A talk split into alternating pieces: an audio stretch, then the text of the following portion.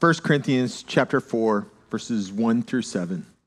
This is how one should regard us as servants of Christ and stewards of the mysteries of God. Moreover, it is re- required of stewards that they be found faithful. But with me, it's a very small thing that I should be judged by you or by any human court. In fact, I do not even judge myself, for I'm not aware of anything against myself, but I am not thereby acquitted. It's the Lord who judges me. Therefore, do not pronounce judgment before the time, before the Lord comes, who will bring to light the things now hidden in the heart. Then each one will receive his commendation from God. I have applied all these things to myself and Apollos for your benefit, brothers, that you may learn by us not to go beyond what is written, that none of you may be puffed up in favor of one against another. For who sees anything different in you? What do you have that you did not receive? If then you did receive it, why do you boast as if you did not receive it?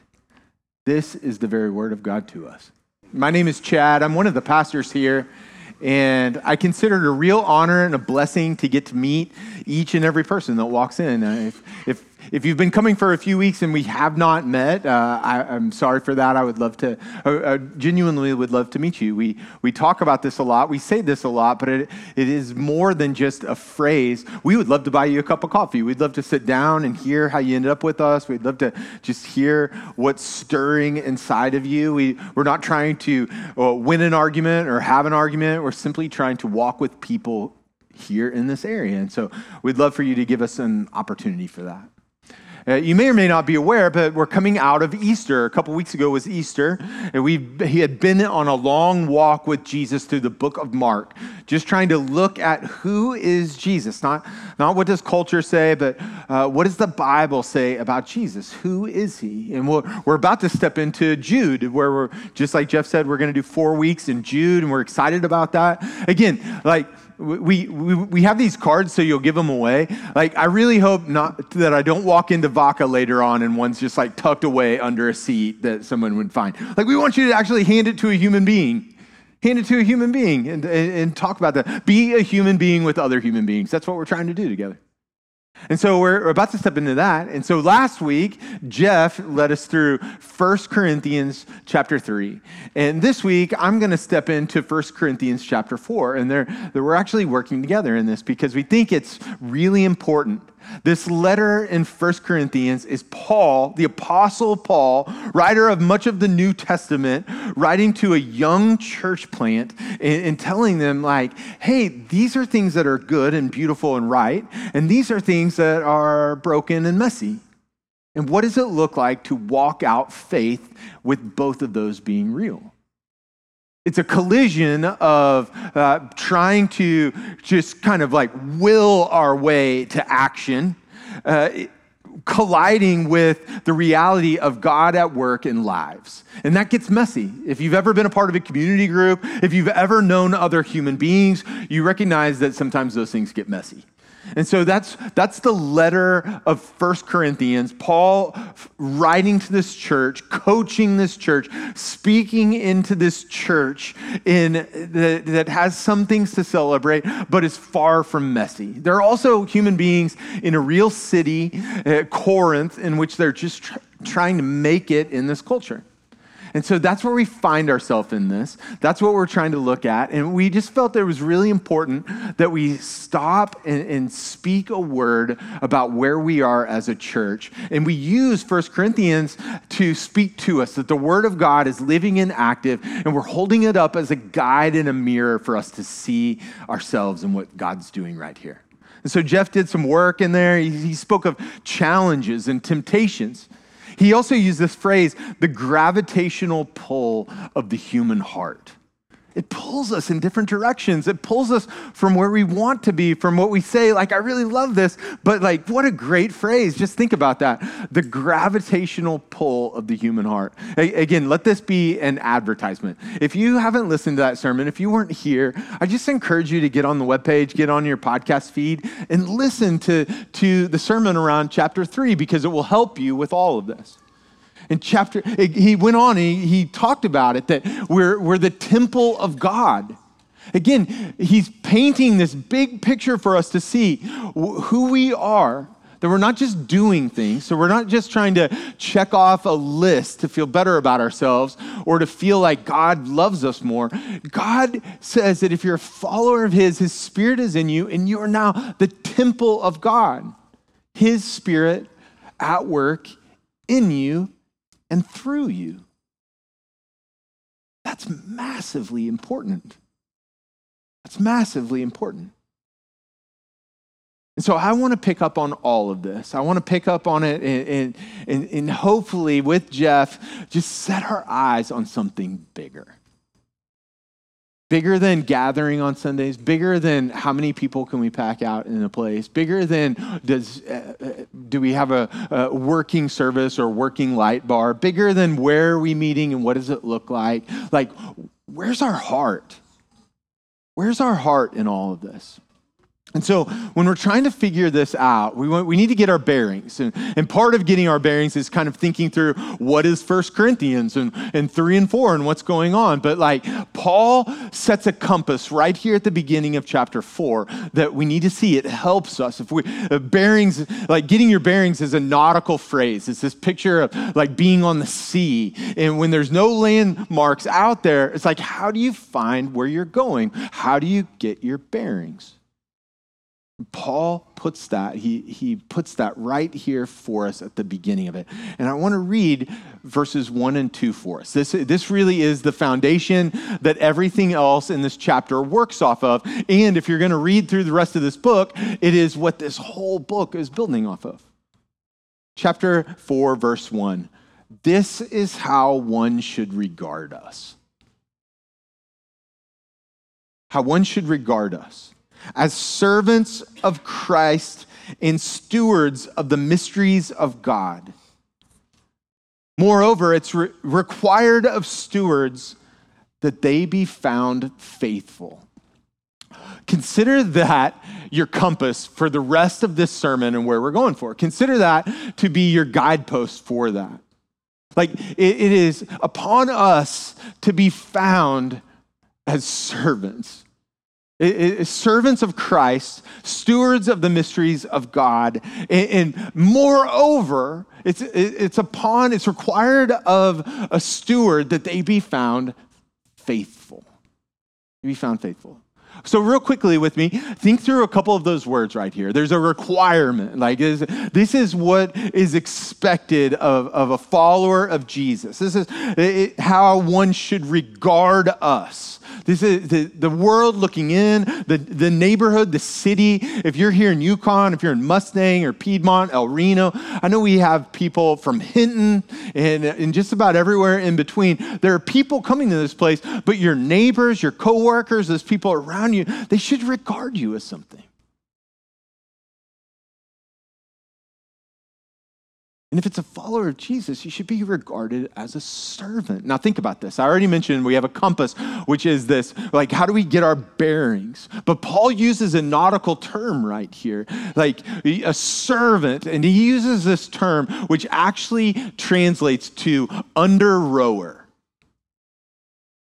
not something that we see a lot of in Oklahoma. This is big ship talk. This is the big, uh, big one where under the decks, in the lower decks, are, are people that are pull, pulling and pushing on the oars. And their job is to listen to the voice, the captain who's telling them, push and pull. And it's a little bit more complicated than that, but they're not setting it. They're the ones who are serving. They're the ones who are moving through this. And, and I don't think that we need to do a lot of unpacking around the term servant. But we do need to think about it a little bit because, like, all of us could raise our hands and say, I'm okay being a servant. I can do that. I'm a humble person. I like to think of myself that. And, and I, could, I can serve. And, and all of us could probably sit up straight in our seat this morning and say that. It's easy to say you're a servant or going to be a servant until you're treated like a servant. And then we bristle, right? Who are you to treat me like that? Who are you to think like that? I would also guess that in our culture, in our context, we have all read way too many books, blog posts, heard a podcast around what it means to be a servant. We've studied and thought, like, oh, this is a way, this is what the Bible means when it talks about being a servant. And we've, we've educated ourselves to the nth degree about what it means to be a servant, and yet we're not serving. We find ourselves talking about a lot of things and not actually walking it out. And yet, the very compass that Paul gives at the beginning of this is that you and I should be regarded as something. And what he puts his finger on is a servant, an under rower, in which we're listening to the voice of the captain and we're moving accordingly. So, let me give you one real practical thing to do with that. One real practical thing is to stop talking about serving, stop praying about serving, stop like considering it and thinking about it, stop trying to figure out where it fits in your uh, schedule and say, I'm just gonna serve. I'm gonna do it. And if, if, that's like, where does that fit in and stuff? Uh, listen, there are places around here you can serve. You may or may not know this, but like, we're about to have something like 100 babies this summer. That's this much of an exaggeration. Uh, this church is growing through people coming to us, through people stepping into this church. We're growing. It's actually uh, really beautiful to see. It's also growing biologically. It's growing biologically. Like we're going to have all these babies in this place, and, and those babies have real life mothers who most of them have already been serving in our kids' ministry, and we need more people helping out in our kids' ministry. But hear this we're not just trying to get people working, we're trying to form disciples and to see God formed in us. And so, my challenge is to, to think less about uh, the nuance of each word and think, am I actually living this out? The second thing that comes up here with Paul, he says, like, like we're, we're servants of the mysteries of Christ, like these mysteries, the truths of who he is, this gospel message of him. And we're, we're stewards we're stewards of this. We're stewards of this very thing. It's required, like, we're, we're, stewards of the mysteries of God. We're servants of Christ. We're stewards of the mysteries of God. Well, uh, what is a steward? Probably not a, a, a word that we use all the time here. A, a steward is one who takes care of the king's house one who's taking care of that. Well, what are, what's required of a steward? It's required, well, you need to know certain things. What you need to know what Paul's getting to is the mysteries of God. You need to know those things, which is why we read the Bible regularly. Is why we're in this because it's our it's our only guide. It's our only voice that we have right here into this. This Holy Spirit speaking to us through the living and active Word of God. But it's also being aware of what's going on around. A steward needs to not only know what the King is asking, requiring, calling us to, but the steward also needs to be aware about the circumstances around. And so uh, it is, this is how one should regard us as servants of Christ and stewards of the mysteries of God. That we would know and that we would be aware. Servants and stewards. And yet he says it's, he, he says it this way, and I don't want to screw it up moreover. There's a great word. On top of that, above and beyond all of that. If you used moreover in an email this week, you're weird. But this word is like a real word that's telling us on top of on top of this, there's something really important for you to catch. Moreover, it's required of stewards that they be found faithful. And so our text implies a really important question that often goes unasked. What does faithfulness look like? What does faithfulness look like? What does it look like for you and I to be faithful? That's a word that gets thrown about. We sing about faithfulness. We, we, we talk about faithfulness. And then too often we couldn't even put our finger on what it actually means to live this out. And, and, so I think it's a, it's a, often it's a term without a definition. It's one that we like, we recognize more than we could like say, that's it. Like we, we feel this. But let me, let me put it in a picture for us. Let me, let me try to put a picture for you because I think we instinctively get some of these things. I, I, I'm a father of three. I have three daughters. Um, and all three of these girls are precious. Two are away at college, but like imagine a breakfast at the Puckett house. We're trying to get everybody off to school, and all these things are happening. We're trying to figure out our day. And uh, we had this neighbor uh, named Carly, and she's uh, three doors down from us. And here we're sitting around the table trying to get out the door and everything. And I, I tell the girls, I say, hey, girls, I need you to go down to Carly I need you sometime today to go down to Carly and I need you to give her this message. And I tell him the message. Like, here, I need you to do this. So then we all go off and do our things. I, I, come home at the end of the day and I walk in. And what's the first thing when you walk in? On a good day, when you walk in and you smell it, you smell like, oh, there's something cooking. That, that's going to be good stuff. And you walk in and you're like, here we go. And then I hear the sound and the girls are like, which is straight out of some Disney movie or something. They're all singing over their mother because that's our house normally. And like you walk in and you feel like the joy in the house. All of these things are happening, right? And then we sit down at dinner and I start to, to see like the house is clean. They've taken care of all this stuff. They have my slippers ready. I don't have slippers, by the way, but like, uh, like we, sit down and you're like, this is idyllic. This is like a crazy painting of what family's like. And, and we sit down for all of this. We have a great conversation about the day. And then I ask, like, hey, did you talk to Carly? What does faithfulness look like in that moment? You have an answer in your head. Their answer, hypothetically, could be well, we did a study about the words that you asked us to take to Carly. And then we diagrammed it all. And we came up with stuff. And then we wrote songs. That's what you heard us singing over mom we, we, we wrote these songs and then and then we were like as we were thinking and meditating on what you wanted us to tell to carly we decided we'd, we would clean the house and do all these types of things. And then we sit down and it's like oh man what a place. Like that's awesome. So many nice things happening. Were they faithful? I mean we know the answer to that and what happens to us is that we know all sorts of things and we hear things at church and we hear things in the Bible and, and, we know it and we find ourselves not actually being faithful in applying these things. And what Paul is putting his finger on and what we're trying to say with us is like, let's not just be a nice group of people gathering week in and week out, saying nice words, singing nice songs, but let's be regarded by this city and by our neighbors and by those around us as people found faithful.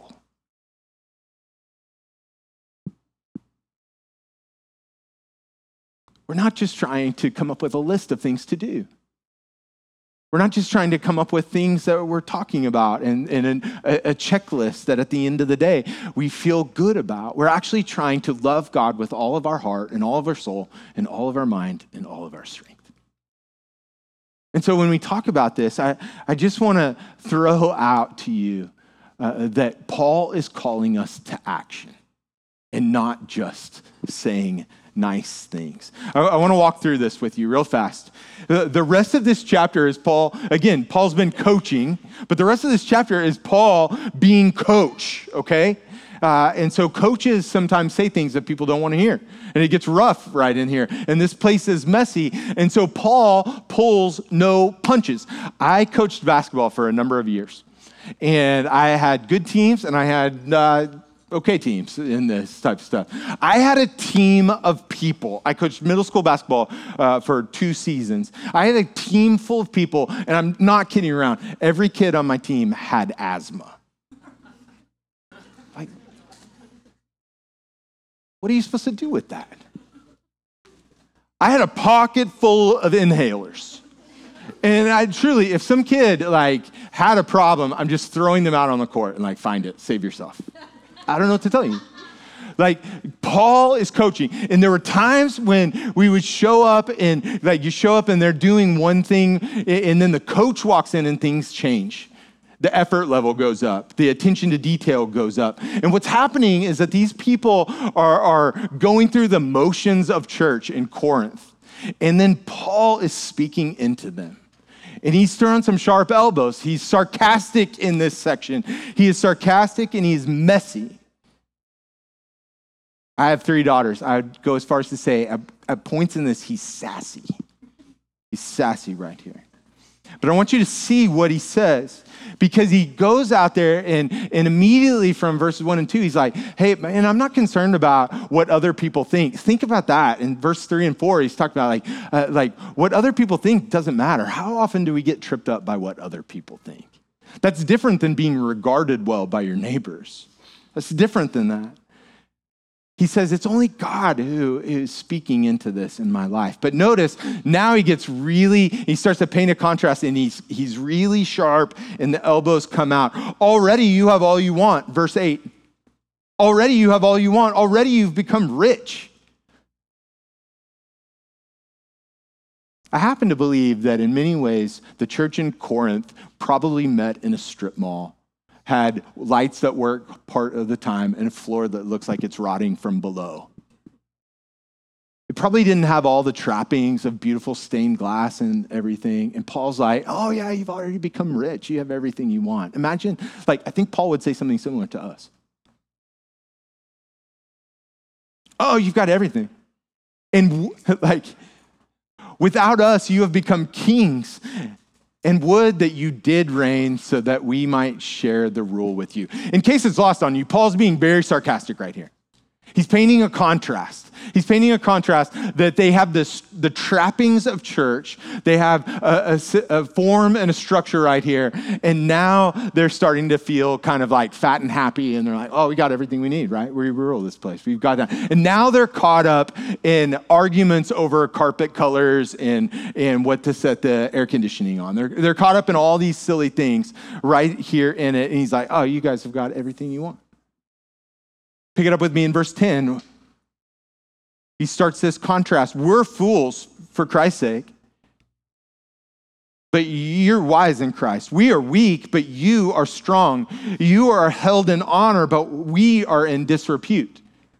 It's the coach coming and saying, Oh, oh yeah, you know everything you want. I had a, a guy that played for me, and he made the all get off the bus team. He looked the part getting off the bus. And then you got him out there, and he didn't know up from down. And I remember in practice one day, we were, we were standing there, and I'm like, hey, friend, you can't do it like that. As soon as people get bigger and faster, as soon as the competition get better, you can't do it like that. It's never going to work. This is not going to work like that. And he looked at me. I think I've said this to you before, but he looked at me and he said this with a complete straight face and he meant it. And it showed up the rest of his high school years. It showed up. He said, Coach, I'd rather look good and lose than do it your way.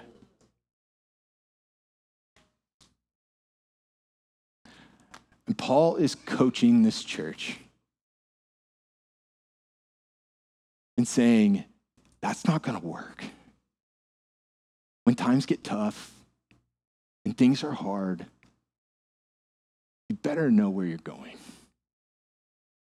You better know who you are. And I don't think this is on our screen, but I, I think this is picking up in verse 11. To the present hour, we hunger and thirst we're poorly dressed and buffeted and homeless, and we labor working with our own hands. When reviled, we bless. When persecuted, we endure. When slandered, we entreat. We have become and are still the scum of the world, the refuse of all things. Paul is speaking right here of like, you guys think you have everything, and yet here's what it's called. This is Paul, the Apostle Paul, writer of most of the New Testament. Saying, like, you've got this all backwards. And notice, it gets insufficient to say Paul's just coaching them because here's where he goes he's fathering them. And he says this really specific. He says in verse 14, I do not write these things to make you ashamed, but to admonish you as my beloved children. For though you have countless guides, I became your father in Christ Jesus through the gospel. You see, he's not just far off saying, hey, here's a, I'm the boss, do it my way. He's saying, no, I'm your I'm a father because of what God has done, and I love you. And I, I, honestly, I, I really do believe this. I think if you walked with us, we could teach you to do a number of things. We could teach you uh, how to do a lot of stuff. I am taking my life in my hands because I have a 15 year old that I'm teaching to drive right now.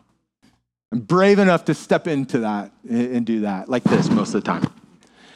I think we could teach you how to, how to open this Bible and read it. I think we could teach you just the basics of praying. I think we could teach you like why community matters. But at the end of the day, like I can't teach you how to walk in faithfulness. There's some of that that we cry out to God and we step into. We say, God, meet me in this. And as a father here in the church, as a father of three girls, as a father here to a church broadly, I just plead with you to put the main thing, the main thing, and to look to Jesus for who he is and what he's calling you. He goes on, he goes on into this in verse 19 or in 18. He says, Some are arrogant as though, as though I were not coming to you. Think about that. Just like, like you're just saying all sorts of things. But here's where he gets to it I will come to you soon if the Lord wills. I will find out not the talk of these arrogant people, but their power. And that's really important for us because he puts his finger on something really important. He finds the nerve, so to speak, in that it's one thing to talk a good game, it's another thing to live it out.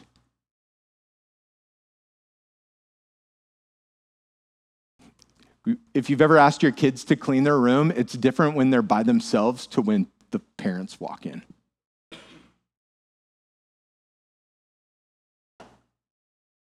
It, it, a classroom is different when the teacher walks out of the room. It's just different. And Paul is like, hey, I know I'm at a distance right now, but I'm coming. And I'm not coming to uh, bring the hammer. I'm not coming to, to be uh, like lording over you. I, I want to come as a father. I want to come as a father, but it, isn't just that we say the right things or we sing the right songs, it's that we actually live this out in power. And, and that, that word becomes kind of challenging because we live in a world, in a time in which the idea, the concept of power is like, oh, that's oppressive. That's someone keeping me down. That's someone who's like going to, uh, to like press into us and someone's going to lose out in this. There's a power dynamic at play, and the world just writes this off. And what I want you to see is that Paul doesn't use it that way. Paul's not using power this way. In fact, in chapter 1, he's already said it. Chapter 1, verse 18, he says, For the word of the cross is folly to those who are perishing, but to us who are being saved, it is what? The power of God. It's His work in us and through us. It's God doing this stuff. And so Paul's saying, and the Bible speaks to this clearly, is that power throughout the Bible is not putting someone down, it's God working to bring life in someone. The power of God that raised the dead, the power of life that brings hope to the hopeless, the power of life that rescues sin, rescues sinners from themselves. Someone's calling me right now. Are you kidding me? Power to turn them off. Maybe. And so we finish this up. We finish this up. Some are arrogant as though I were not coming, but I am coming to you. If the Lord wills, I will find out that talk of these arrogant people, uh, not the talk of these arrogant people, but their power, for the kingdom of God does not consist in talk, but in power. Do you wish? What do you wish? Shall I come to you with a rod or with the love and a spirit of gentleness? Friends,